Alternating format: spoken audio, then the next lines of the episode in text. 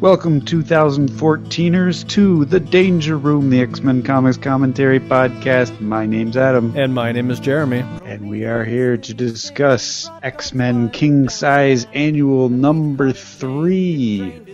Not number one, not number two, but number three. This one's titled A Fire in the Sky. There's a thunder across the land and a fire in the sky.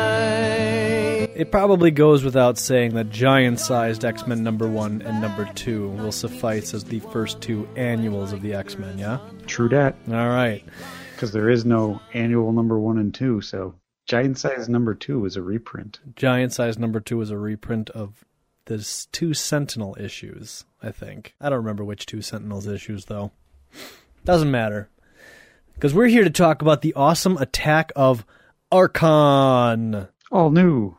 It does say all new on the bottom of that. I'm not sure why it says all new. Well, I think this was a, a pretty big deal based on what I read at the beginning of my Marvel Masterworks. Uh, Jim Shooter had decided that the X Men were popular enough that it was time to start doing annuals for the X Men. And as Chris Claremont writes, he was he was definitely up for the task. He was excited by it, but John Byrne apparently was not as excited for it or was busy with other projects, so they asked J- George Perez if he would join in on the penciling, and uh, George Perez said yes, and that's why he is the penciler for this issue. It's true. Yeah. Frank Miller is the cover artist with Terry Austin. Yeah, this is Frank Miller. It is. It's very early Frank Miller. Well, look at that.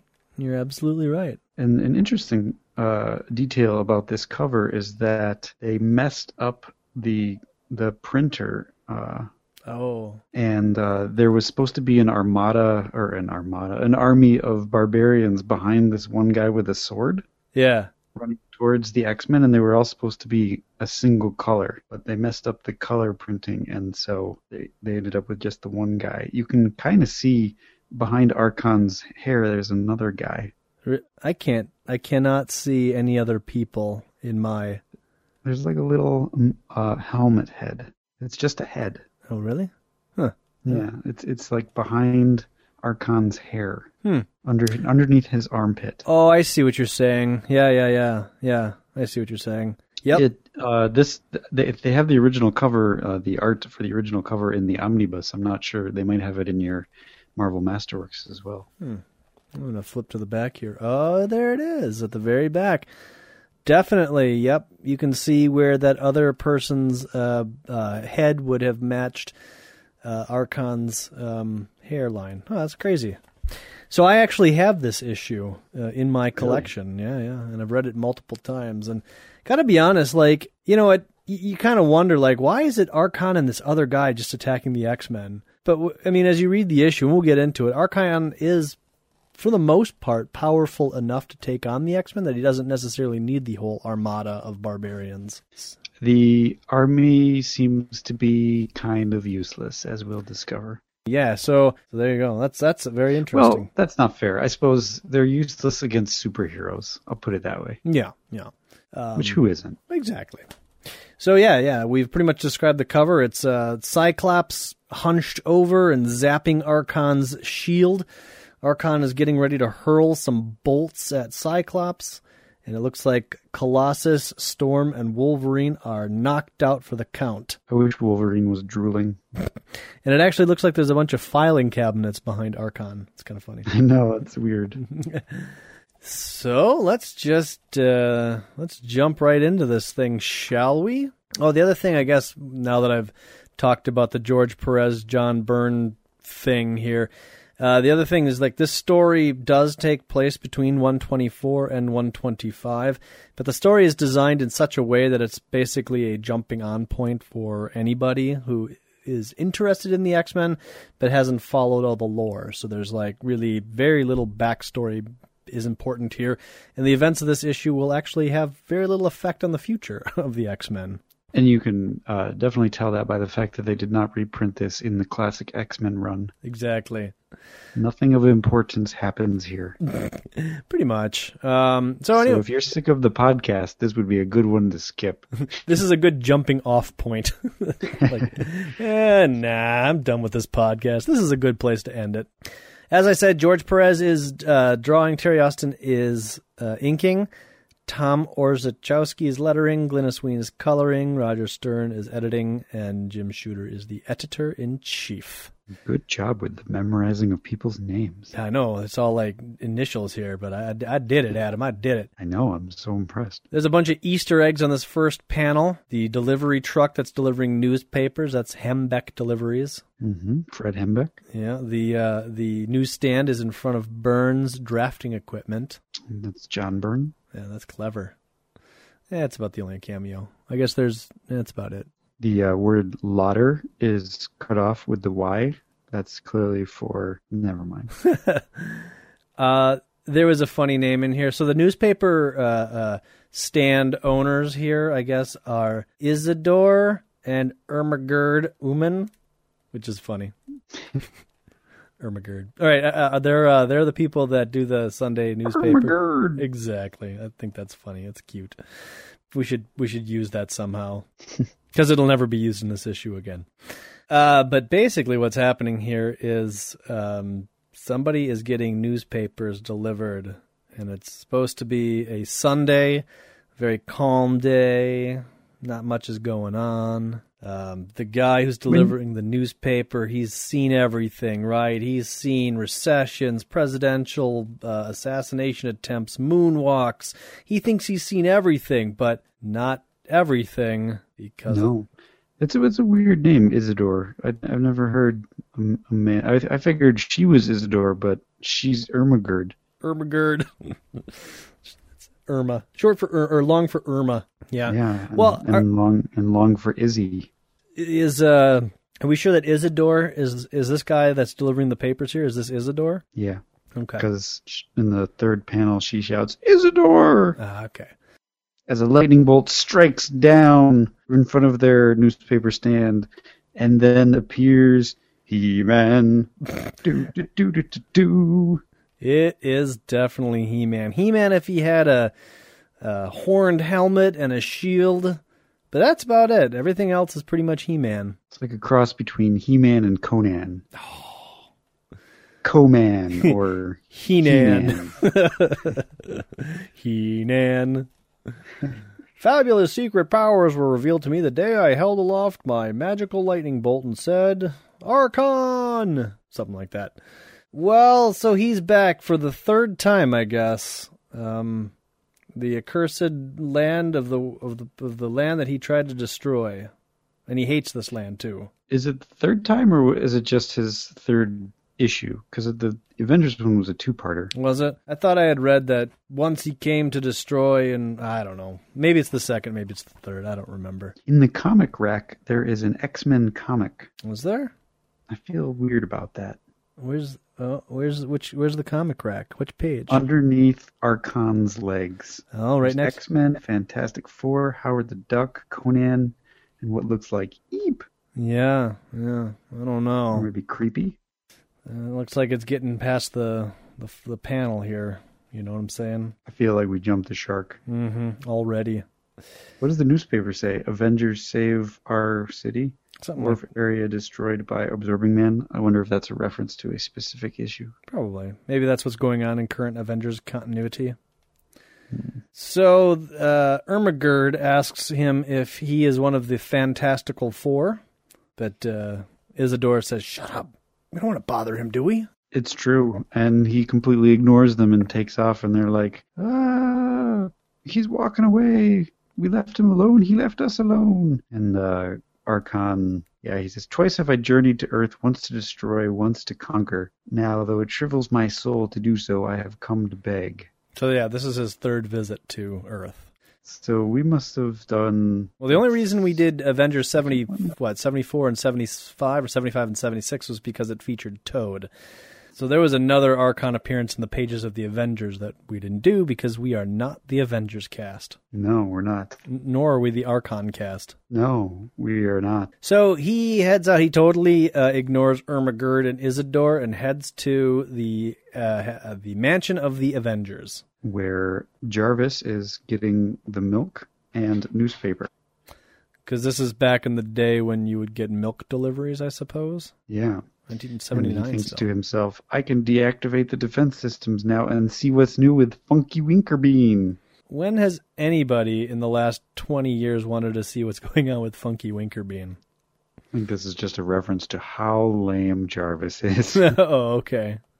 I feel like there was a time in the past where Funky Winkerbean was funny, but now I'm not sure. I don't know what it's about, to be honest. I have no idea. This panel of Jarvis looking at Archon uh, reminds me of Todd McFarlane. Oh, is it really this the last panel Yeah. with the exaggerated like chin, multiple chins and lines and stuff going in his face? yeah. Yeah, Todd McFarlane did have a, a flair for doing that, drawing fat people. Perhaps Todd McFarlane was inspired by George Perez. Sure, I, I don't doubt it. But uh, so Archon, he uh, I don't know how he got past the defenses, but he did, and he steps on the newspaper that that would contain the Funky Winkerbean comic books or comic strip, and says that he demands to talk to the Avenger known as Thor. You will get me to him without delay. Unfortunately, Thor is out of town. See details in Thor's own mag. And Archon says, Shut up, you! And grabs Jarvis and picks him up and says, I've come so far. He must be here. Seriously, I'll kill you if you don't sh- make him show up. I want to point out this is another example of like when the character doesn't know who the bad guy is, they refer to the files. Because Yeah. Jarvis says, I recognize you from the files. You're Archon. I just think that's funny. That'll happen time and time and time again. The Avengers files are quite detailed. Well, I imagine so. I guess the X Men files are too. Oh yeah, and you're right. So uh, he is about to just crush uh, Jarvis's larynx. There's a picture of uh, Vision in the background there. You see on the wall.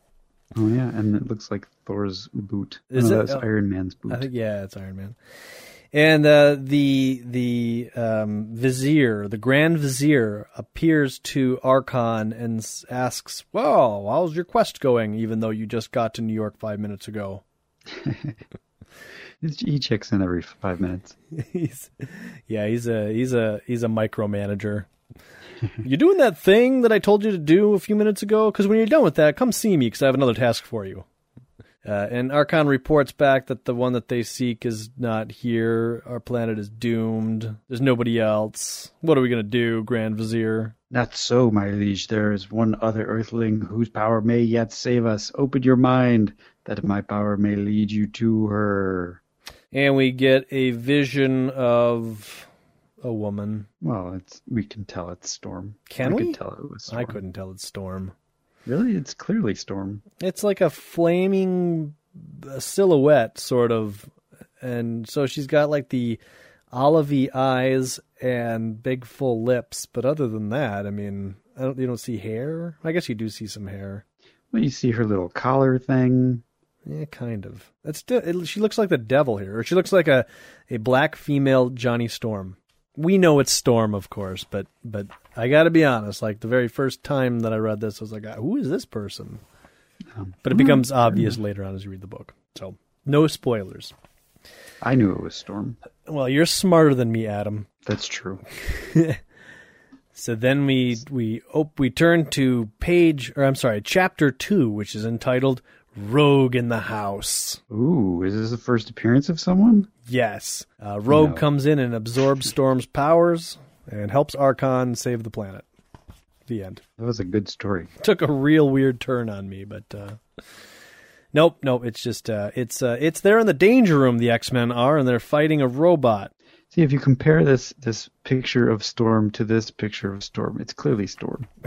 She's got the little amulet there. She's got her little white hair. Yeah, Her eyes are the same shape. I thought it would have been uh, artistically more um, um, satisfying if, as you turn the page, you get this same picture of Storm, but colored correctly, and Storm like shouting out a command like "Colossus, look out for that robot! He's gonna get you!" And then you know, for people like me, be like, "Oh, it's Storm." Well, where were you when this issue was being created? I don't know. Clearly, Chris Claremont did not ask me when I was what what year was this? 1979 when I was 3. I wonder why. So they're in the danger room. Uh, uh, Sean is up in the danger room's control room, kind of running the running the show, and Cyclops is giving orders. Colossus is fighting a robot. Nightcrawler is swinging from a rope. Storm is flying, and Wolverine is slashing at nothing. Well, he's yelling back at, at Cyclops. Nice of you to give us a hand, Cyclops. Well, you'd think they would have talked about this earlier, like, okay, X Men, I'm the leader. I've been an X Men the longest, so I'm going to test your abilities. So I'm going to stand here and tell you what to do. Well, Wolverine wasn't listening. He never listens. yeah, clearly. And this is where we learn that this particular day falls between X Men 124 and 125. So we weren't lying. Yep. Yep, it's true, folks. Uh, and so Colossus continues to fight the robot who is bathing him with fire. Mm, nice hot fire bath. Nightcrawler is doing nothing. As usual. yep. And uh, st- uh, Colossus punches the robot, but apparently the robot is able to reflect the full strength of Colossus's punch, so Colossus goes flying in the opposite direction. Did you think old Banshee had set up an easy test, boyo? Now, what'd be the sense of that? And uh, Cyclops makes a quip about Colossus, saying, You don't know how to fight, you know how to smash. And if I wanted that in an X Men, I'd have hired the Hulk. Even though he's not a mutant and he's not for hire. And then, and, and he, Cyclops didn't hire anybody. That's true. Cyclops went running back to the professor like a bitch, saying, The island ate the X Men. I need more X Men. Help me, Professor. yeah, I went there. so they continue. Banshee notices that Cyclops is not giving orders, only advice. And uh, he, Interesting. he hopes that he knows what he's doing. That's when another Okay. trap comes out and uh, starts like doing a counter wind on Storm. I think this happened in issue 124 or 123 with Arcade. So she can't really fly or create like a composite air so that she could glide along that. So she's having some troubles and she's falling. Wolverine tries to rescue her, but he gets caught by tentacles popping out of the floor. Storm continues to fall and she's got lots and lots and lots of time to think about it and talk about it in her mind. Storm, there's no need to panic. Calm yourself. Relax, and you can find a way out of that trap, says Cyclops.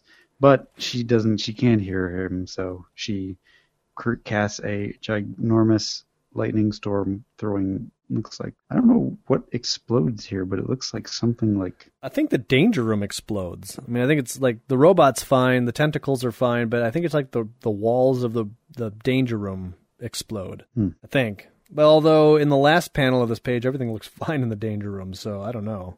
But uh, anyways, as as the debris goes flying, it, it crashes through the control window, sending big shards of stuff at uh, Banshee, who is able to duck out of the way. but he does drop his pipe. it's an important detail. And uh, one of the big shards hits the.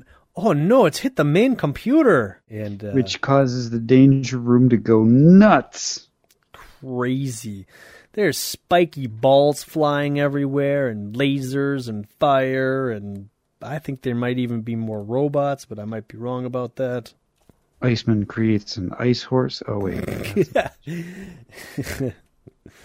Yeah, Beast hurls a bowling ball at him. It's funny. It's good, funny stuff. Cyclops calls to Banshee to turn everything off, but Banshee can't because the controls are all shot to blazes. They need to use the emergency switch, which is across the room, of course. Nobody can reach it. It's twenty. f- It's twenty feet away. I'd have a better chance of a survival jogging blindfolded through a minefield. Yet last issue, I was able to execute a perfect seven-point angle shot against six different death cars.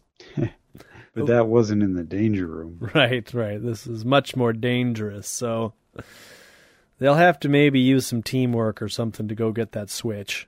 Cyclops releases Wolverine from his tentacles, and they do a variation on our. Colossus says, Now, Wolverine, a variation on our fastball special. I throw and you will catch, da? Colossus throws the robot at Wolverine, who says, I hate to disappoint you, Petey, but Wolverine don't catch. He cuts. And then we get a mention of adamantium claws flash faster than the eye can follow, and one more training robot bites the dust. Do do do. Another one bites the dust. Yeah, that's terrible dialogue.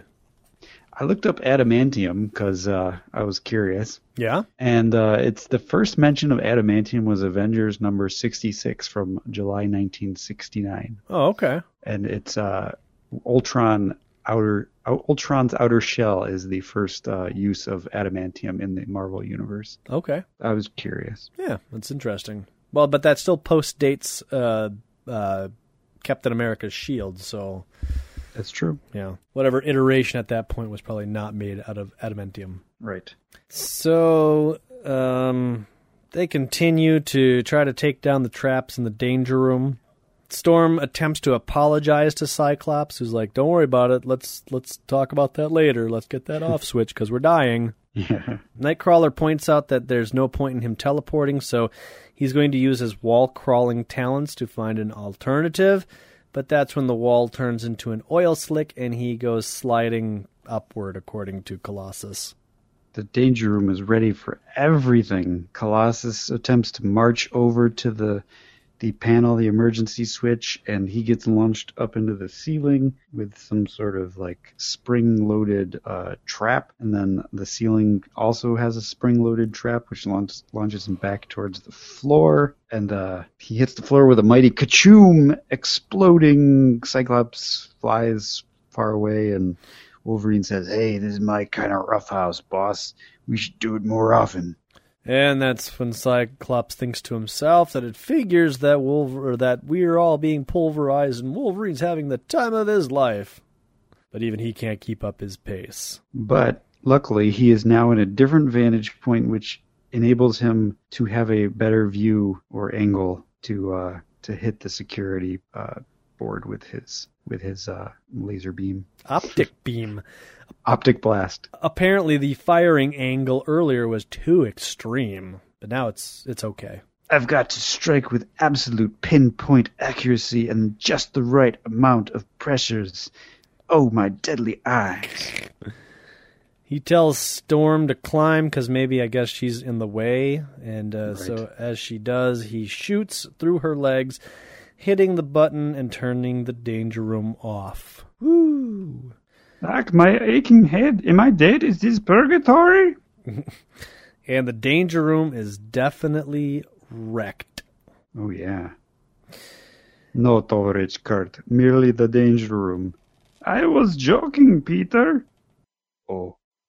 And so they all meet up with Banshee. Banshee reports in that he's fine.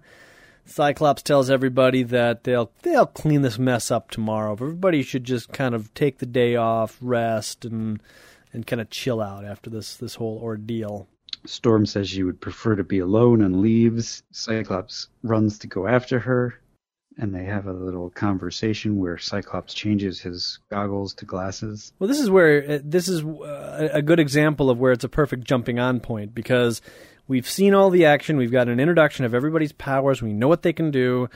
Uh, we've even gotten a little bit of information about their personality, and now we get to find out, like, oh, the Cyclops guy has got a limitation. He can't just control his optic beams. He has to do this whole changeover thing. It's long, it's drawn out, but it definitely illustrates the point. There's a painting of Professor Xavier in the background. hmm So I, for one, like that. We also get a shot of uh, Cyclops is go- kind of going in for a comforting hug of Storm, and his he's pulled his uh, mask and goggles back, so his goggles are resting on the back of his shoulders. And I don't know that we see that view very often. That's probably a George Perez original that never appeared again. No, I think we see it in the future. I mean, I think people are like, "Oh, that well, that makes sense. Of course, that's how that would have to work." But, um, anyways, yeah. So the whole point of this is that uh, Storm feels bad for kind of letting loose. Cyclops is wondering if it was his or claustr- claustrophobia. So again, we're getting a little bit of personality revealed. Um, and then she's kind of like, well, I like it here and everything, but uh, boy, I really like being in Kenya where I used to use my powers to save people. And I don't really seem to fit in as an X Man. All I ever seem to do is fight. Our skills are needed. Yeah, Cyclops says that he wishes he had some easy answers for her and stuff like that and blah blah. So this really reminds me of like you know how like a television show will sometimes transition up to the movie screen and then like within the first 5 to 7 minutes of the movie they have to kind of like okay, for the people that haven't ever seen the TV show, here's what this is all about. Now let's get on with the plot. That's what this reminds me of. Okay. Which I, I'm not opposed to that, by the way. I think that's a good idea. We also get uh, as Storm goes upstairs, we get kind of a we know. I think we know that she's into plants, and I think we know that she has the attic of the mansion. But this one, we we definitely get a fully realized, uh, drawn out version of that attic with all of her plants. I think she's showered them before and herself. I think if if it has, it's only been once, and I think it was like a, a close up, not not too many far angles like what we're getting here. But She's being spied upon, this time not by Munchkins, but by Archon, mm-hmm. who uh, somehow manages to. She says, My skylights are closed and locked, but I guess he manages to get through. oh Doesn't really explain how, but well. Yeah, in the third panel, he's like resting on the skylight. In the fourth panel, he's on the skylight. And then, yes, somehow without breaking through, he is now in. It's weird. Yeah, he, he opens it in the fourth panel, but I'm not sure how he opens it if it's locked Yeah. without making a lot of noise, but whatever. Storm forgot about that one. She he grabs her by the throat and says, "You are coming with me," and she says no, and launches a miniature hurricane at him. Uh, meanwhile, downstairs we cut back to Cyclops and Banshee uh, listening to the thunder that Ororo was casting, thinking that maybe Ororo was watering her plants. But Cyclops is like, uh, you moron. I've never heard it that loud before. I'd better get up there and have her scale things down before her squall damages the house. And uh, he's about to get up from his lazy boy when Archon falls through the ceiling into Cyclops' lap. Good lord! We get a little bit more kind of background about what's going on. Cyclops is thinking that he wishes that Xavier was here or that Jean was still alive, referencing X Men, what, 113, where they thought she died, to Yep. be able to talk and help Storm. They mentioned again, as previously mentioned, this story takes place be- before X Men 125. Yes. And uh well Cyclops is also thinking that like uh well I've I've got a lot of nerve giving her advice. I barely understand the inside of my own head, which is the very first thing I thought of as he was giving Storm advice. But eh, they addressed it, so can't gripe. But yes, Archon comes crashing down through the ceiling and says, I'll warn you once, stripling, whatever a stripling is. My mission is urgent. My need desperate. Get in my way, and you'll pay the price in blood. Cyclops immediately recognizes Archon as he saw him on TV years ago. He came to destroy the Earth, but the Avengers stopped him. That's the ones that we did, 75 and 76. Correct. I don't know why you've come back, mister, or what you want with the X Men, but I'll be more than happy to give you what you deserve. Zark! and he gets blasted out the front door into the swimming pool where Colossus was, well, getting ready to do some swimming. Yeah, and uh, he's he doesn't realize that he's a bad guy, so he offers his hand to help him out of the water. But uh, Cyclops immediately runs outside and says, "Armor up! This clown's an intruder. I think he may have attacked Storm. Take him." And so we get a two panel transformation of skin into organic steel. And, uh, well, Reminds me of Sunspot. yes, he's got the yellow body and the black spots. Hence, sunspot, I guess. I don't know. But yes, definitely. Another superpowered youth. By the gods, I've stumbled into a nest of them. But face one for a hundred, it makes no difference. Archon will vanquish you all! Yet! Wham! Colossus hits Archon with a very mighty punch, which apparently throws him completely over the pool and into a tree. Yeah, what a blow. It seems like I've got my work cut out for me this day. I would not wish it otherwise. I like fighting. Yes, fighting is fun. He, st- he starts to pull out his uh, little lightning bolt arrows, which we've seen before from the previous Avengers issues. He's got red ones and yellow ones. Yep, and he grabs it. Well, Storm, Nightcrawler, and Banshee join, and Wolverine. They all join the fight here. He grabs a red lightning bolt and hurls it at Colossus. His red lightning bolt is coming too quickly to dodge. Arg! Yep, doesn't seem to really do much to Colossus, but Wolverine smashes his shield with his claws. my shield, your claws smashed it, but that's impossible. My shield. yep. Cyclops shoots his hand, which has another arrow in it, or a lightning bolt rather. Nightcrawler decides he's going to be helpful here, and he jumps in and grabs Arkon with his tail to try to pull him backward. Has he ever done that before? Nope, this is a first. Hmm.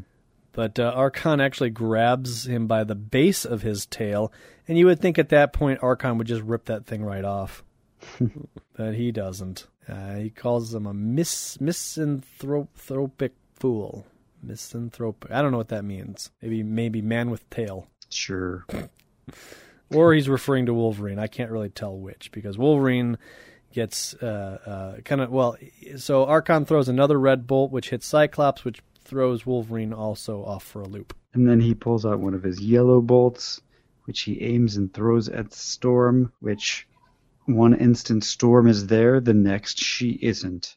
It's as if a great yawning pit has suddenly opened in five hearts. This terrifying turn of events numbs their souls with a grief that transcends pain and fills their body with rage with a rage that defies description. So I'm going to attempt to describe it.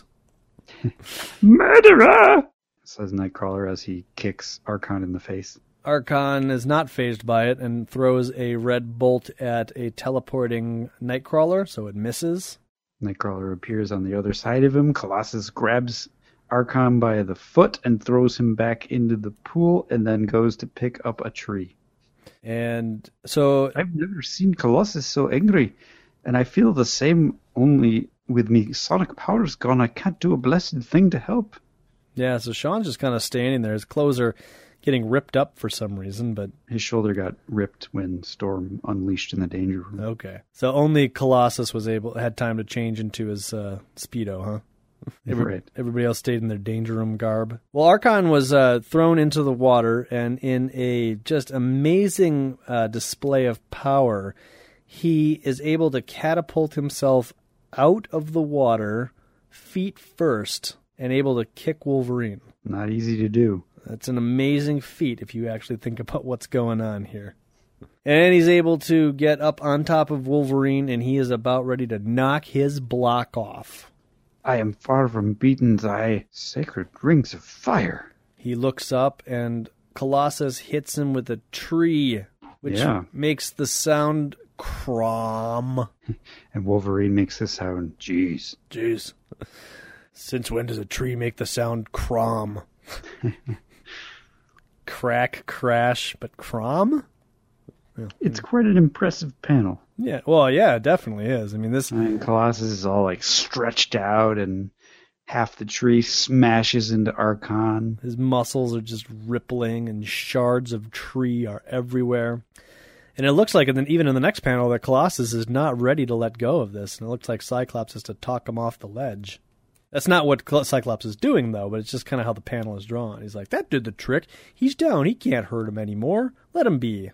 And Nightcrawler, or Nightcrawler goes over and comments that his bones must be as strong as Wolverine's because nothing's broken, and he's unconscious. Arkon's fuzzy underwear in this looks just it just looks silly.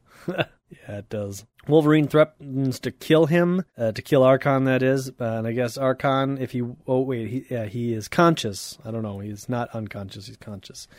Yeah. I misspoke. But uh, so he is awake and he says, Do your worst. I have done my duty for my people and my world. I am prepared to die. Why did you come here, Arkon? Why attack the X Men? What did you want with Storm? Arkon isn't going to answer, and they, they try to threaten him. They realize that there are yellow and red arrows, and that uh, Cyclops remembers from the newsreel that uh, some of the atomic scientists that had disappeared in the same manner came back eventually, and therefore maybe Storm is okay. Maybe. But during this whole kind of like back and forth about the lightning bolts, uh, Cyclops has actually got Wolverine threatening to kill Arkon.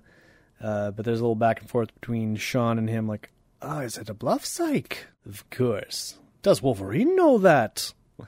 So they're definitely trying to establish to Arkon that, like, look, we might have a code of ethics as heroes, but Wolverine doesn't. So you better tell us what we need to know. But Cyclops thinks better of that, decides that, well, if Arkon doesn't tell us, then Cyclops is going to, or then Wolverine's going to kill him. So let's just try to throw these yellow bolts on the ground and see what happens. Well, he, he takes a big risk and figures the yellow yellow bolts might take them to wherever Storm is, and uh, leaves Sean behind since he doesn't have his powers, and the, the five of them, including Arkon, uh, disappear. Which brings us to Chapter 3 Land of Shadow, Dawn of Death. Dawn of Death. I'm surprised no movies have been named Dawn of Death. Seems like a good horror movie title. For anybody out there who makes movies. Dawn of Death. So, anyways, yes, uh, Cyke, it worked, Wolverine says. They show up in the middle of a, I don't know, a large ballroom or something, filled with barbarian looking guys. Sure are a lot of stairs in this room. There are a lot of stairs, a lot of statues, a lot of pillars. The the there's like a dragon handrail with spikes, which seems to me to kind of defeat the purpose of a handrail. But whatever, to each their own. if you need a handrail, then you deserve to be cut on it. Real men don't use handrails. There's no way to there's no way to slip up on this handrail because you are attached firmly by the spikes. So, yep, there's a and it's a full page spread of uh, everything that's going on here. So we go to the next page, and uh, I sure hope whoever's in charge here speaks English. I'm Cyclops, leader of the X-Men. Arkon, your Priorion, is our prisoner. We'll exchange him for the woman you kidnapped, a life for a life, now. oh yeah. And I think uh, Imperion, that's like his species. Like we're human, he's Imperion. I think. Well, I think it's his his his role. Oh, Like he he's the Imperion of these people, okay, All right. the. Arkonians. No, I don't know. the Arkonians. And uh, so, like a big guy with, uh, he looks like a dwarf kind of guy with a big beard and horned helmet. He's, Vizier, what are we to do? And the Vizier's like, oh, we got the female, so. Yeah, there's nothing we can do. We we have no choice. We we choose the female over then, and Arkon jumps in and says, "You will not give her up, Greybeard. Hear me and obey. Warriors, attack!" And then we get an all-out action spread and fighting and slashing and axing and cyclopsing and stuff. It's a battle royale. I really like the sword. There's like a like a mini two page spread in the middle of the page, and there's a sword that's a blade with spikes on it. That's that's pretty crazy. It looks like it would it would hurt somebody. Yeah, yeah. I, I bet it's like I, I bet it's got a motor in it too, and it goes back and forth. Exactly. Nightcrawler on the right hand side of that long panel just disappears. Yeah, the vizier uh, he heads off into the shadows as well. He's going to head up to the temple and complete the spells as quickly as he can. I will do my best, old friend. Do what you must, vizier, as long as you survive, says Greybeard. He takes a torch and heads down the staircase, and it turns out that he is being followed by Nightcrawler, who is using his uh, shadow power, Yep. To make himself invisible to follow the vizier. which is still around. I'm, I didn't realize it lasted this long. Yeah, neither, neither. I mean, as hard as they tried to cover it up in uh, classic X Men, it's it's it's everywhere. Yeah.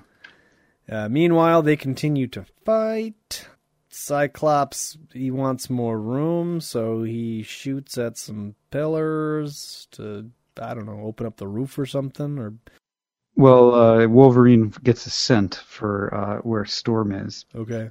As you know, he finds an exit, so Cyclops blasts the pillar to bring the ceiling down on the barbarians so that they can escape.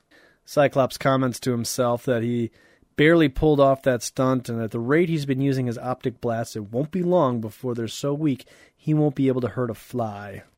And then, then the, in the next panel, he continues to shoot somebody. So he's not really doing a good job conserving his powers. He shoots a couple of flies just to test the power. Flies are like, what the hell was that? Arkon is picking up some pillars because apparently he was trapped underneath the rubble. Uh, I guess both him and Graybeard. So they discuss that they're going to have to head to the secret passages. That will take too long. Yeah, Arkon doesn't like like the idea of the secret passages.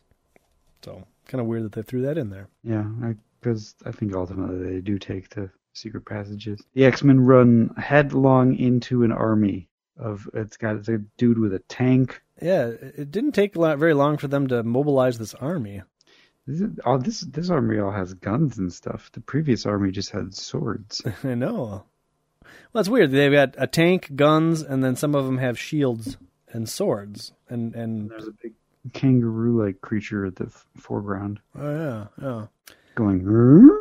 And uh, well, meanwhile, the vizier is walking away from the city where he sees big explosions and such, and he's riding what looks like a dewback. Oh yeah, he, it's the same creature. Well, it's it's a, the same type of creature, I guess. Yeah, it does look like it. He's still being followed by Nightcrawler. Uh, the vizier thinks to himself about how he hates how it's night all the time now. It's it's it's stinky. It's part of the natural order of things. I hate it.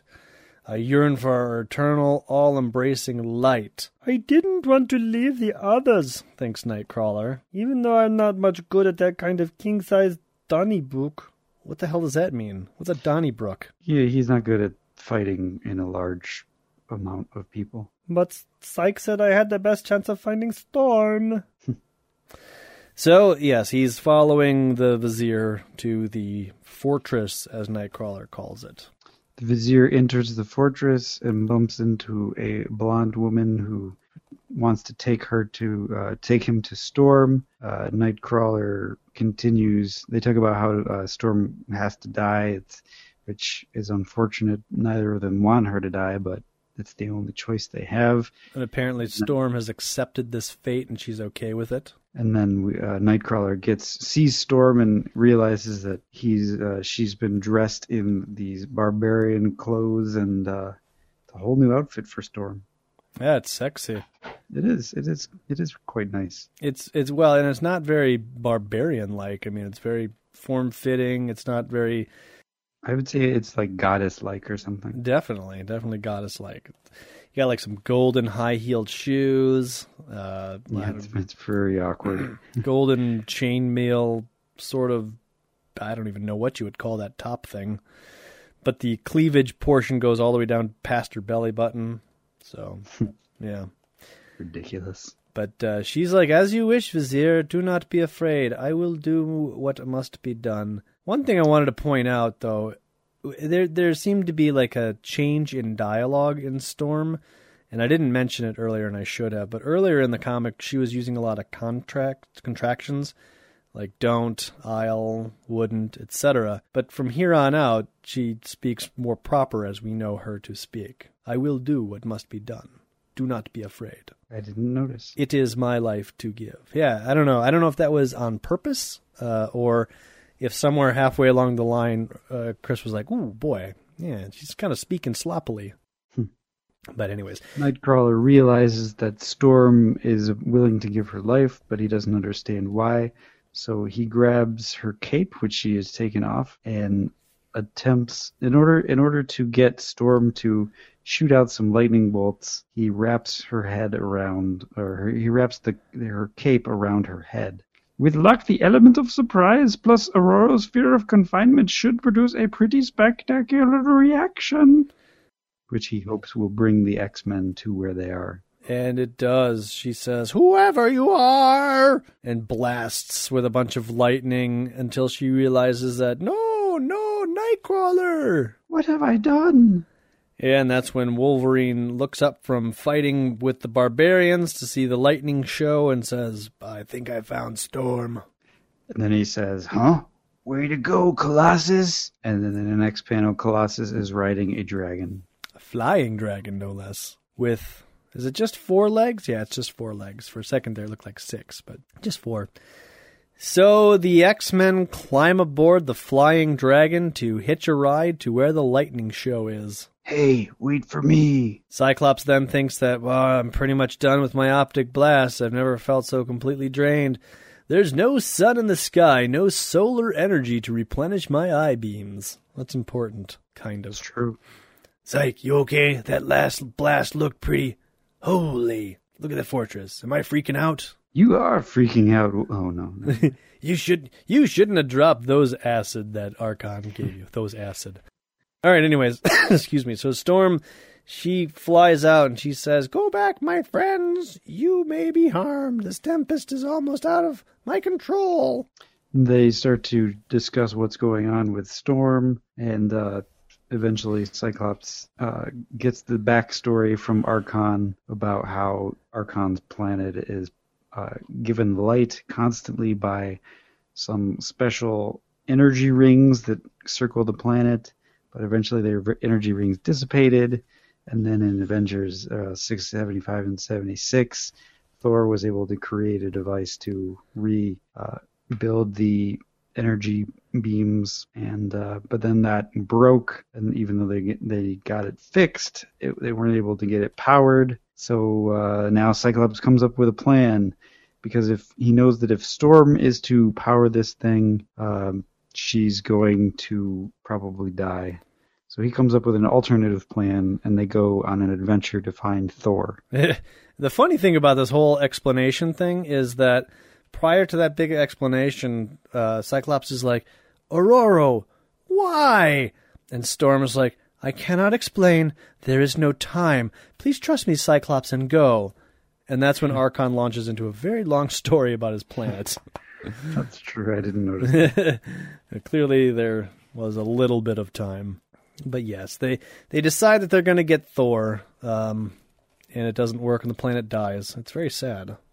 It is very sad. It's very anticlimactic too. No, the the plan is this: that uh, Colossus will hold Storm as she to ground her from electrical current, so that all of the electrical current that she's going to generate can be shot into Cyclops, who will then store that energy, and then at a time that Wolverine says he will let that power go.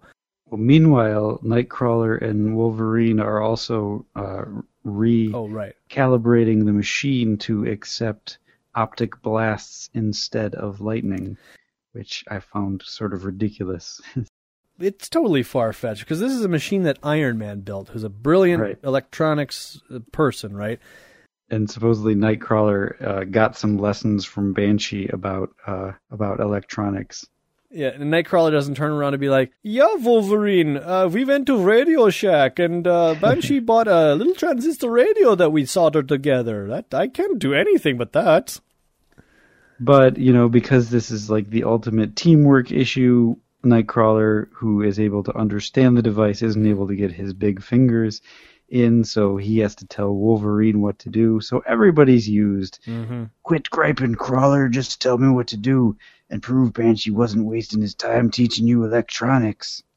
Now, this reminds me a little bit of the issue 65, was it? When they blew the Z'Nox planet away from Earth. Remember that? Mm-hmm. They use a very similar strategy with Polaris and Cyclops and Yeah, it reminded me of that too. Oh, okay. And so Cyclops, uh, when when they when Wolverine and Nightcrawler get the machine working to accept optic blasts, he fires. He, does he fire at the machine, the machine, or does he fire at the sun? No, he fires at the machine Hmm. because he needs to power the machine.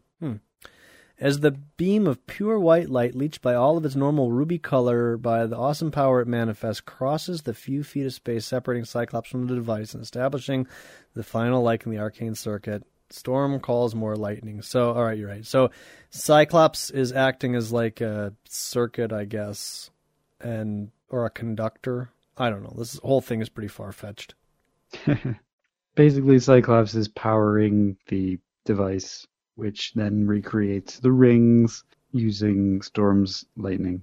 Yes. Praise be to the gods, we have light. Our live our world will live. Hooray. Yay. What of the X-Men, Adam? Are they dead? What about what of Arkon? Well, we go to the next page, and Graybeard is heading over to where the palace temple was, and uh, it looks there's a panel with where it looks like everybody is dead Oh man. by all that's holy. It is a it's an entire mountain that's covered with bodies which look dead. There's some X Men in there. There's some Arkonians. Arkonians. And Graybeard comes up and says, "Oh Arkon, my lord Imperium, would that I had died in your place." And Arkon responds, a generous offer, old friend, but also thankfully quite unnecessary. He's alive! It's a miracle! And everybody gets uh, polished up, bathed, and dressed in new clothes. A big party and celebration is thrown in Arkon capital. Uh, it looks like Cyclops is wearing Colossus's outfit, It does. and it also looks like Wolverine is dressed like a moron. No, it looks like he's dressed like some leather stripper. Yeah, it's it's it's it's terrible. He's got like these boots that go up to his almost his thighs. He's wearing like underwear, and then he's got like this little chest thing that's going on. It looks like he shows up at a party. He's like, "Did any of you ladies call the police?"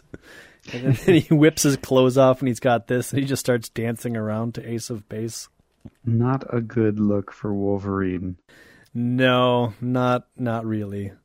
Interesting that everybody's got a barbarian outfit, but Storm has now got her third outfit of the issue, which is just a dress. A long flowing blue dress. And uh, Arkon thanks everybody and invites. Uh, well, they, apparently, they've been here for a while, like for tons of feasting and celebrations. Uh, but now it's time to go back. But before that, Arkon says, like, you could stay and we could conquer things. And they say, nah, We don't really want to conquer anything, you know. conquest really isn't in the X Men's line of work. And then Storm makes a joke, which isn't very funny. Oh, I don't know, Scott. Wouldn't you like to be the first barbarian to wear horn rimmed glasses? Haha. He's not even wearing horn rimmed glasses, for God's sakes. As you wish, X Men. My dimensional transport bolts brought you to the world, and they shall send you home again. What a pity. See you later, Finn. yep. Last panel is kind of a ripoff. It's just like a little energy blast. So that was uh, X Men Annual Number Three. Also in the in the Marvel Masterworks, uh, the the little introduction written by Chris Claremont goes on to say that as a part of the annual, he wanted to do something more with Storm because up until this point, she really hasn't done much. But I got to be honest, like this issue doesn't really do a whole lot for Storm, in my opinion. No, it, it doesn't, and it, and I feel like they're going to tell this story over and over again with trying to figure out what to do with Storm. It's it, the next the next one that I'm thinking of is the Dracula one, which is sort of again Yeah. this similar type of story, but That that one I think she actually gets possessed, but I don't quite remember. But yeah, it and actually Chris Claremont it says that in there. Like uh, she, this is like the template for setting up like villainous desire of Storm. Mm. So her unattainable villainous desire or something like that. So you're right, but whatever. This was the first time, so there you go. It's the original. Um, yeah. So what did you think of that issue, Adam? Did you like that one? uh, I mean, I it's I don't like annuals to be honest. Really? Because they're never they're never important. I mean, I like your take on it that they're kind of a good first issue for people, and that they don't really matter. Right. I, like that that way of thinking about it, but ultimately, it, you don't need to read it. And if if you're like if you're like you or I, you can it's something you can just skip over. But Well, but not necessarily. I mean, this this particular one, you're right. You could have totally skipped it, and you would have never missed anything. But there's a few annuals that are coming up that will either introduce a villain or introduce a character That's not Oh yeah, yeah, of course. I mean, annuals are are they're a mixed bag, but I would say on the the majority of them are not great. So I always liked uh, annuals when I was collecting comic books because it was like one extra story, um, one extra story of the X Men. And you're right. I mean, most of it happens. It doesn't really matter inside or outside of continuity. Like for example, uh, when when they went from the Fall of the Mutants, like right after that, they had an annual. But the annual featured them at the mansion with Captain Britain in a story that didn't really matter, but it was definitely way out of continuity of the whole Fall of the Mutants thing. But I still liked it. I, th- I still thought it was a good story. The things that really bothered me on annuals was when they got to the whole like Evolutionary War or the Atlantis strikes or falls or whatever Where you would called. have to buy like four annuals and It was more than it was like every annual. It was like ten annuals. stuff that you didn't collect and stuff like that. I mean, obviously that's what they were trying to do is like follow this story and then maybe you'll get hooked on Spider-Man and Fantastic Four and Avengers, but to me that's like totally like defeats the purpose of the annual. The annual's like, here is a nice big story for you. But Oh. anyways, They tried some different stuff. Yeah, that's true, I suppose.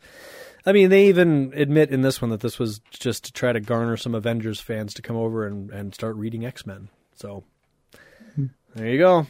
Using Arkon? Shouldn't they have used the Avengers? Well, they it does say that they, they they hope to attract Avengers fans by featuring an Avengers villain, which you're right. Now, in retrospect, doesn't make a whole lot of sense because it's not even like it's Ultron or it's some other major Avengers uh, uh, villain. It's Arkon. Right. so I don't know. Well, maybe Arkon was insanely popular. What do we know? Yeah, or maybe there's a bunch of Jarvis fans who are like, "Oh, Jarvis is in this issue." oh man, I got to pick it up. So, anyways, uh, we got some feedback on the uh, uh, iTunes page. Some, Yeah, We have 52 ratings now. We're climbing. oh yeah, climbing the charts. We get a posting by Kirby Fan 33 who says that he loves this podcast. He loves how you and I discuss his favorite X Men comics. If this podcast was a woman, he would make love to the podcast every night and not even pressure her for uncomfortable things like he does to lesser podcasts. In fact, if this podcast was a woman, uh, she would be so fine that he would uh, I can't even read the rest. So, folks, this look if you if you want uh, the surprise of this review that Kirby fan thirty three, and I've I've cleaned it up some. Don't get me wrong. Uh, It's true. I'm impressed. you will you will go out uh, to iTunes and you will go to Danger Room Podcast. Uh, and you will find the posting or the, the review entitled Sweet Sweet X Men Podcast, and you can read what he would do to the fine woman that our podcast would be. So, and while you're there reading that, and maybe you're either disgusted and repulsed by the repugnancy of the post, or you're laughing because it's so funny. Either way, doesn't matter. You could leave your own five star review, and maybe, well, you don't have to try to top Kirby Fan 33. I actually appreciated it, but I feel like if people try to top it, it's just going to get bad. So, maybe this one stands on its own, and the rest of you just, you know, you know, just say just five stars, or oh, this is a good podcast, or whatever. But, anyways, thank you, Kirby Fan 33. I definitely appreciated the uh, the review you left there. I did too. Thank you for listening and uh, appreciating uh, what we do here at Danger Room, the X Men Comics Commentary Podcast. My name's Adam. And my name is Jeremy. Anything else? Did we get any, any other massages? I don't think so. Oh well, it's it's a Kirby Fan 33 night. Yeah, it's true. You can also leave us feedback at www.facebook.com forward slash Danger Room Podcast, or you can email us at dangerroompodcast at gmail.com, or you can visit us at xmenpodcast.com. And you can see all the episodes there. You can see the panels. You can uh, post a little comment on one of the episodes, your favorite episode if you prefer. Or you can go and follow us at Danger Room Go. Um, I think that's about it, isn't it, Adam?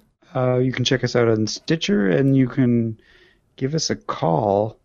Oh, yeah. Which we haven't gotten any calls lately. Boy, we sure need some calls. What was that number? Was it 501 Get X Men? I think so. Yes, 501 Get X Men. 501 Get X Men. Leave us a voicemail. Surprise us, for God's sakes. That thing hasn't gotten any love. Although the last person to use it said that it was a Christmas message from 2012, so maybe we need to update it ourselves. Hmm. Yeah. Wonder if anybody called us around Christmas and got our Christmas message. It would have been timely then. it would have worked.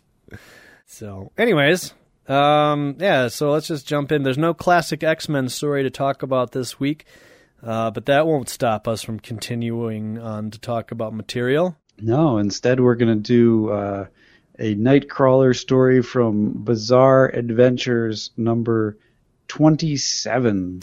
Yes. Uh, and this is written by but Mary Jo Duffy. Yes, it is written by Mary Jo Duffy and drawn by Bob Layton. Or no, it's drawn by Dave Cockrum. It's, it's written by Mary Jo Duffy and Bob Layton, and Yeah, the script okay. is by Mary Jo Duffy. Art is by Dave Cockrum and Ricardo Villamonte. Was Bob Layton ever an artist? I have no idea. Okay, because that, that whole liner note there that that confused me too. I was like, oh, okay. Oh, and Dave Cockrum's here too. Oh, the whole gang's here. Yep, there are three stories in this issue. Um, Bizarre Adventures number twenty-seven, but we're just going to do the Nightcrawler, which is the third story. This is a this is a black and white issue, which is interesting. It is. It's called uh, it's titled "Show Me the Way to Go Home." And so, do we? Where do you? I mean, I don't know if it tells us, but do you know where in continuity this falls? This falls uh, directly after what we just read, Okay. the annual number three. Okay. So uh, although although there's nothing like concrete to to point it out, um, the only reason that we can really determine that is because Jean Grey and you know Professor X are not in this issue. correct. So it could be right before Annual Three. Yeah, it could. So, but whatever. So the X Men are at the mansion and they're watching a movie. They're watching Zorro, to be precise. And uh, Nightcrawler is super into it. He's eating his his smoot chips, um, Yeah. whatever those are. Smoot. Storm's there. Colossus is there. Colossus is like snickering, and Wolverine's No, listen. He, he's he or listen. He says it is so interesting. Yeah, but it looks. I mean, the way he's drawn, it looks like he's got he's snickering like, oh, oh, oh, oh that's Zorro. He is so interestingly funny. Mm, I think he's really into it. Oh, definitely. He is definitely into it, but I don't know if there. I've not seen Zorro in many, many, many years, but it fe- seems like the way he's drawn, he's like hit a funny part, like not like a full out laughter, but like a oh, that's funny. I want to know why Wolverine is waving to us. Well, Wolverine's he's drinking his beer and he's like, ah, I don't understand why you're watching this thing. You you've seen it so many times, you know all the dialogue. And the, the hero acts like such a wimp. He's like, ah, pshaw, this ain't nothing. Do you know all the dialogue to any movies? Um, I know a lot of dialogue to Star Wars, Yeah, that's what I was thinking. too. but it's not like I could sit here and like do it with you. Like the movie would have to be playing, and I could probably go along with maybe 70, 75 percent of it. Yeah, I, I'm probably the same way. There's probably some other movies like oh, I like um. You ever see True Romance with Christian Slater? Like that's probably another one I could go along That's a with. great movie. It is. I've seen it many times. I like that movie a lot. We should do a podcast where we just try to remember all of the dialogue of Star Wars Without the movie playing, without the movie playing. oh man, that might be rough. It would be so entertaining. No, it'd be like, wait, no, wait, that's not what he says there. Uh, yeah, I don't know. You could try that, I suppose. Let us know, fans, if you want to hear this. The X Men podcast takes a sudden turn and does a Star Wars reenactment podcast. Anyway, so uh, yes, they're, continue talking about uh, Zorro. Colossus likens it to the proletariat of uh, heroes of the native Russia. Hmm. And then Cerebro goes off. Free! But Storm, Cerebro is the only machine the professor uses to locate other mutants. It never made a noise like that before. Again, this is like I don't. I've never read a Bizarre Adventures other than this particular story in a Bizarre Adventure, so it seems to me like this is also kind of like I don't know retcons or jumping on and off points or whatever because Yeah, this does seem like a jumping on point. because Storm is like, it sounds like Cerebro, and that's when Colossus does his, oh, Cerebro is a mutant hunting device. In Let case you me didn't tell know. you what Cerebro is. Exactly. And so they go uh, to find out what the what the cause is. Uh, Nightcrawler teleports ahead And uh, he says that uh, it's amazing. Cerebro says that there is half a mutant in a place called Poughkeepsie. Is there really? Is there really such a place with that sort of name? Unglaublich. And so they travel out to Poughkeepsie. Have any of these new X Men actually had a chance to use Cerebro? Uh, I feel like Cerebro was at least mentioned at some point. Oh, I'm sure it was mentioned, but you know, like at least in like the older issues, like you know, there there would be like, what, remember Cyclops? Like, well, I'm just sitting here watching Cerebro. Everything's fine. Everything's fine. Like, there hasn't been. I feel none of that. So it, I don't know. This seems to be like the first time one of these new X Men's like, oh, this is Cerebro. This is how it works, and oh, look, there's a mutant over there. Yeah. But whatever. Anyways, so they they head off to Poughkeepsie, and what are they flying in? That's a good question. Some random uh fantastic car or something. It it almost looks like it could be that old Sentinel car that they stole from like issue forty five or forty six. You remember that Oh, thing? Maybe. Does it make any other appearance than this one panel? No, I don't think so.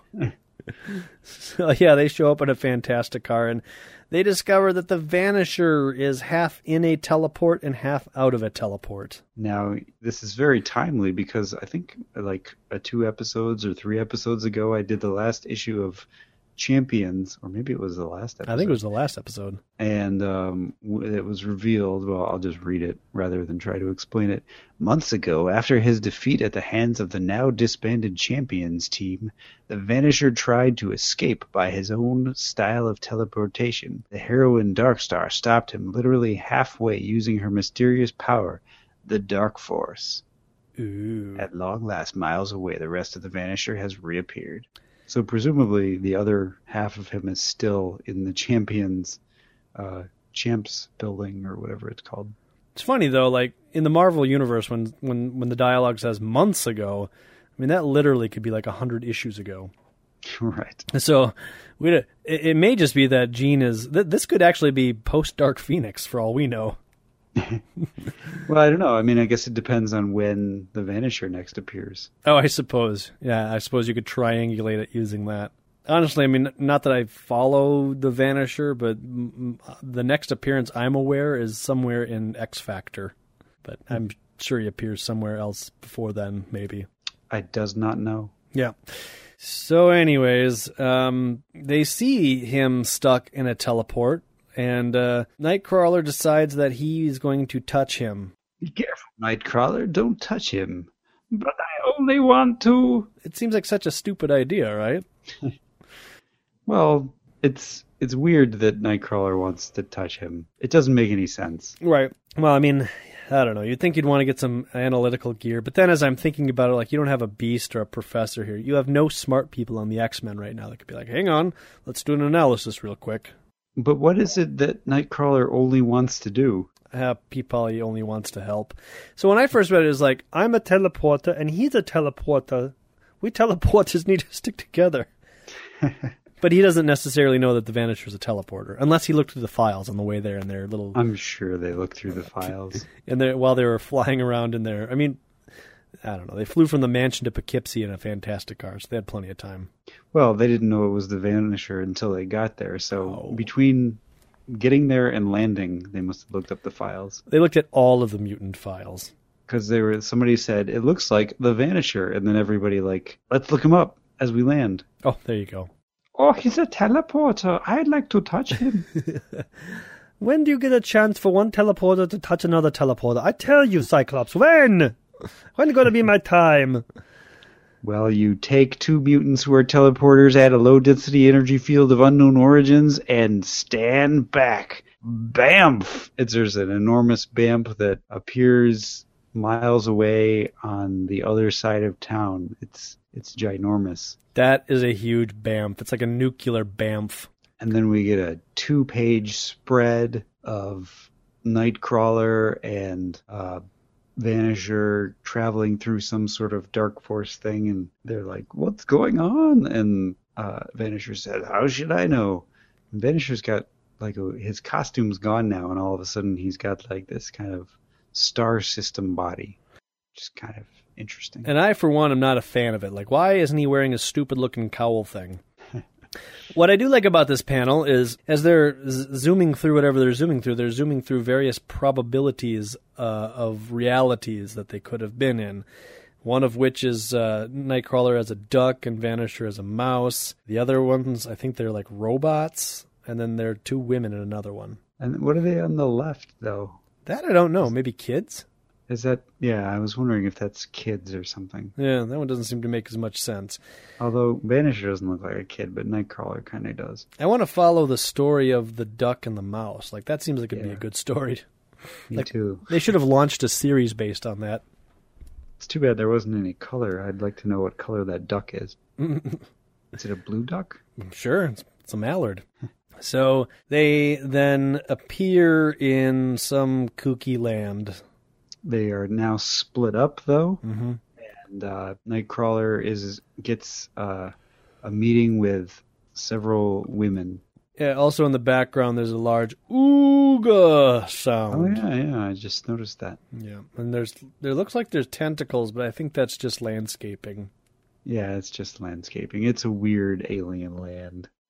The women approach that approach Nightcrawler think that he's really cute, and they ask him if he wants a job such as a god or king, and they've got an opening for one. Did you ever read Mad Magazine? Yeah, this is exactly what this reminds me. I was gonna say that. Yeah. It's, maybe it's because it's black and white, or maybe because this whole uh, episode or story is kind of silly. I don't know. The drawings do it for me, and it's partially the black and whiteness, but it's also partially how the women are drawn. Yeah, and the Vanisher too. Not Yeah. so much Nightcrawler, but No, Nightcrawler looks fine. He looks like he should be in a Marvel comic, but pretty much every yeah, yeah, you're right. The Vanisher too. They all look like they're character characters of something. Um, I mean, the Vanisher kind of reminds me of Alfred E. Neuman. no, kind of, kind of. So Nightcrawler is tempted by this idea of becoming a god king, but uh, he decides that well, I, he needs to go. So he, he's about to teleport away, but instead of making his traditional bamf noise, he makes a poot noise. Poot, you'll have to go poot. I went poot. I didn't go bamf. I didn't teleport. I'm trapped here. Oh. Oh, whoa, it's me. and then we go over to the Vanisher, and in the background we hear an aroo. And some more women come and see him, and they're like, Would you like to be our God King? There's also a meep. Oh, yeah. and the women are kind of like, Well, he's awfully small, but uh, they're like, Well, beggars can't be choosers. Let's make the most of him. And Vanisher freaks out, and we get kind of a uh, comedic version of Vanisher where he's all goofy and uh, I will brook no familiarity or threats or attempts to hurt me. If you dare to tempt my wrath, I'll I'll put. I don't get And it. He, he wasn't able to teleport either, but since he's wearing this weird dark st- force, dark farce star cloak, he pulls a sword out of his costume, but he is unable to sustain the power of the uh, the dark star, and uh, and then he starts juggling the the, the things. The, uh, the the whatever it is that the sword turns into. The dark star material or whatever. What's more, this stuff is great for getting laughs at parties. Mother, he thinks. So the women take him back to uh, wherever they're going and say, "Well, you'll don't come with us. You'll enjoy godhood. The working conditions are great." And uh, one of the women's like, "I don't get it." Another woman says, "Doesn't matter. He won't last long. They never do." So we flip over to Nightcrawler, and he is he's living it up. There's women dancing all over the place and serving him food and drink and hanging on him. And uh, they're they're talking about well, there's no males native to this planet, and we have to keep the population up. Surely you can understand the classic cravings of the primitive culture for religion. I don't know what that means, but uh, Well, that's why they uh, keep him as a god because oh sure, they need to keep up their religion. Uh, he comments that every man who lands here, uh, they make into a god, and um, they talk about the high turnover rate. And uh, Nightcrawler asks, "Where do they? Where do they come from? Where do they go?" And someone says, "I bet the Oracle knows." do you have an Oracle? No, I'd like to see that. So they take him to the oracle across the lands, and we get another ooga, and we get a squeak, squeak, squeak. There's there's lots of uh, noises going on. Mm, It's very world. loud. What are all those sounds? Nightcrawler asks, and they ignore him. Yep. And they say, "Oh, the Oracle Cave's over here." So they walk over to the cave, and the cave actually says Oracle. I'd never have guessed. This is another thing that's kind of Mad Magazine esque, where it's like, it's, right there. silly, Oh yeah, I, I never would have guessed. especially when they go inside to visit the oracle, and it turns out it's a little old woman on a TV. yep. There's nothing wrong with your set, says the TV, and then she shows up and says, Well, Junior, what are you staring at? Say something. Cat got your tongue? Um, um, Knitting. She's a little old lady. Uh, she is Sehu, toughest old oracle you'll ever meet. And if you give me any grief, I'll put such a curse on you, you'll wish you were never born. Is it is that a U or a V? I thought it was Sev, but I guess you could be right. I don't know. Sev sounds better than Seyu, so whatever. Sev, Sev it is. Uh, I don't know. You could be right. Uh, she shows him that he needs to go jump in the volcano in order to get back to his uh, world, but in order to make it work properly, he cannot leave with anything more than he came with or anything less than he came with, meaning he's got to find the Vanisher. Right. They are at the center of time. It exists in every reality, what you might call universal, and it sucks all kinds of junk out of dimensional warps and dumps it here, like you. Jump through that and you're home free. So I guess presumably other men have jumped or ended up here through warp holes, and that's how the women maintain their population. Nightcrawler accepts that and goes to leave, but then she says, Not so fast, Gainsborough, which is weird. Yeah. One more thing before you bug out. Some free advice. This is a great dimension, but it has a few drawbacks. If you're smart, you'll watch your tail till you get home safely. Was? Was she just trying to throw off, show off, sending me off with that portentous note?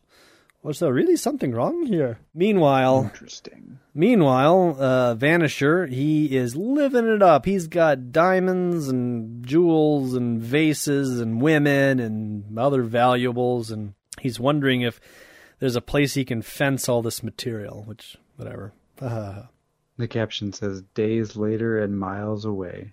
and uh, he, is the caption. Suppose you're a petty thug, a little man with a unique talent that's always been put to evil uses. Suppose you were granted godhood. What would you do? Ah, well, some habits are hard to break, inferring that he's taking advantage of his situation. But then Nightcrawler shows up, and uh, Vanisher's little golden helmet pops off of his head very comedically. Gah!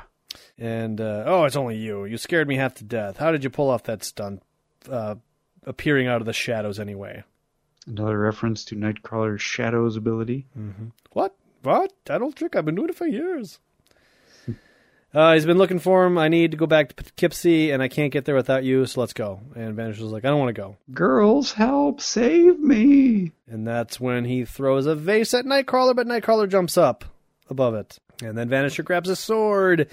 And Nightcrawler's like, ah, remember the beginning of the comic when we were watching Zorro? I can do this. And so he Right. grabs a sword with his tail and an arm and starts going uh, after Vanisher and uh, eventually gets kicked in the butt and falls on the ground. He says, En garde, zut alors, café au lait, tally ho! Yeah, Kind of funny. very bad dialogue. Reminds me of Mad Magazine again. Yeah, exactly, yeah. And he goes flying. Vanisher does. Vanisher grabs a pot of boiling water and throws it at Nightcrawler, but misses. It will take more than Tupperware to stop me. I'm determined. And there's a little circle R next to Tupperware, letting us know that it's Yeah, whatever. which is weird. Um, so Vanisher runs away. I'm leaving. They don't call me the Vanisher for nothing. And Nightcrawler manages to tackle him, and we see some of the creatures that live in this world. Mm-hmm. Little little dragon worm thing, and like a like a a bumble squirrel, maybe. It's like a snork bumble squirrel. Yeah. Mein Herr, you are coming with me, or do I have to get tough? I'll come, I'll come, don't hurt me. I can't stand pain. Here he really looks like a Mad Magazine type of guy. Vreet moo. We hear in the background. Good, then let's get on our way before any of the subjects get silly ideas about defending you. Oh well, think the women to themselves, or say the women to themselves. It was fun while it lasted, but we'll get over the loss. Come back again unless you get killed. So they head to the hole where they're going to jump in, uh, uh, but they hear praying waka waka ooga in the background. And And uh, Vanisher doesn't want to jump into the hole, so he uses the Dark Force to create a giant hand and grabs Nightcrawler. But then the hand again, he's unable to control it again, and it disappears. And then he he pulls a piece of Dark Force matter out of his costume and throws it at Nightcrawler, um, which makes Nightcrawler disappear. But it turns out that it just created a hole in the ground that Nightcrawler comes out of. Yo, Vanisher, don't worry about me. This Dark Force is amazing. It's like a pool of shadow. I fell right through it. maybe you'd better put this into your suit. I don't think you can afford to lose anymore. The fabric is very, very thin. So it's kind of like. It's kind of like the hole from Yellow Submarine. He should just put it in his pocket. Uh, and we also got two more Oogas in various panels. So Well, we also got a Gleeple. the, the Ooga creature shows up. So that's what was making those noises. I Kind mean, of reminds me of like the Cloverfield monster. Totally. I think it's a real. I like it a lot. Like this whole issue's been kind of goofy and dumb and not very serious, and then this thing jumps out and you're like, "Whoa!" Somebody put some detail and attention into this creature, Mm-hmm. and it's chase. well, Dave Cockrum creation, I suppose. Yeah, and it's chasing uh, Nightcrawler and Vanisher. And they decide, well, a Vanisher agrees if they're going to get chased by monsters, they can jump in the hole together. And they do. Me first, I'm scaredest. Is it Scaredest? Or Yeah. s- Go ahead, it is Scaredest. Um, Scaredest doesn't even be, appear to be spelled correctly. Not that Scaredest is a word, but Well, it's not really a word, so. Anyways, uh, so they fly into the hole and they, they come out and the X Men are like Nightcrawler, and that's when uh, they're like, oh, or Vanisher's like, stand back, X Men! I warn you, I'm I'm naked And then he disappears. with a fink noise or flink, one of the two. Flink. Storm says, Nightcrawler, we'd like an explanation. Can't you tell us where you've been? Paradise, Storm Paradise, and someday I'm going back, but right now I'm going bamf. Yeah, the story was terrible. I, yeah, it was terrible, but I liked it. I, I like the goofy quality of it. Well, yeah. I, I just my mind went a little darker. Like I figured like Nightcrawler would be like, Oh, look at all these beautiful women and I have the damsels in distress and I have to save them. And then Vanisher would be like, Oh yeah, look at all these women, oh yeah, I'll be your god. And then the women would take him to like a machine and they're like, Wow, we're not gonna have sex, we're gonna hook you up to this machine. And Vanisher's like, No and then Nightcrawler would have to save him from that machine. So you just imagined a completely different story. Pretty much. And none of that happened. And then there was like a giant creature and then the oracle and stuff. I was like, well, this isn't going the way I would have written it. but of course, I don't know that my story would have been suitable for children. It it never goes the way that you would have written it. Funny. Written it, it, it.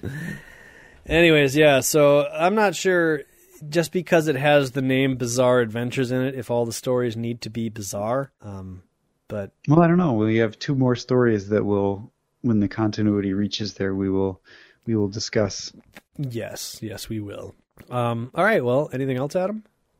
I read uh, some more stuff uh, that I'll kind of summarize quickly. Marvel Treasury Edition number 26 features Wolverine's first meeting with Hercules. It's Oh. a very short story. It takes place in a bar. They fight. They realize they like fighting. They get along. They drink beer. Oh, nice. Uh, Avengers 169 through 172. Uh, 169 doesn't actually feature Beast, but so I'll skip that one. Uh, 170 and 171, uh, they battle Ultron uh, through the weird little uh, android that he created, the the bride of Ultron, essentially Jocasta. And uh, Beast continues his story. He comes into the room where Captain America says, "And I just wanted to tell you about the wild time I had last weekend with these gorgeous twin blonde lovelies I met at the Guggenheim." So he's still like this crazy ladies' man and stuff. Uh, I guess Cap has lost his powers. Oh. Uh, and uh, if you'll recall, a, a while ago, before we did Marvel Team Up, uh, the ones with Havoc, Uh huh. um, there was that storyline where uh, Avengers were disappearing.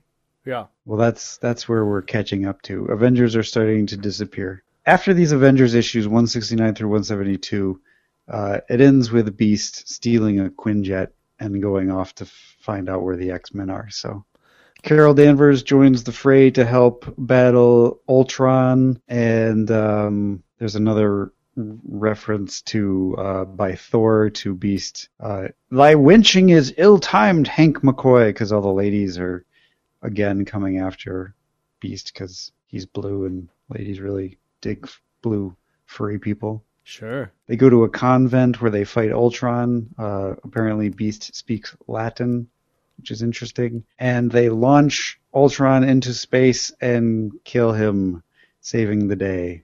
So Ultron is officially dead, but then in the next issue, they just leave the body. They're like, shouldn't we take the body with us? Uh, nah. Oh, well, he'll never come back. right.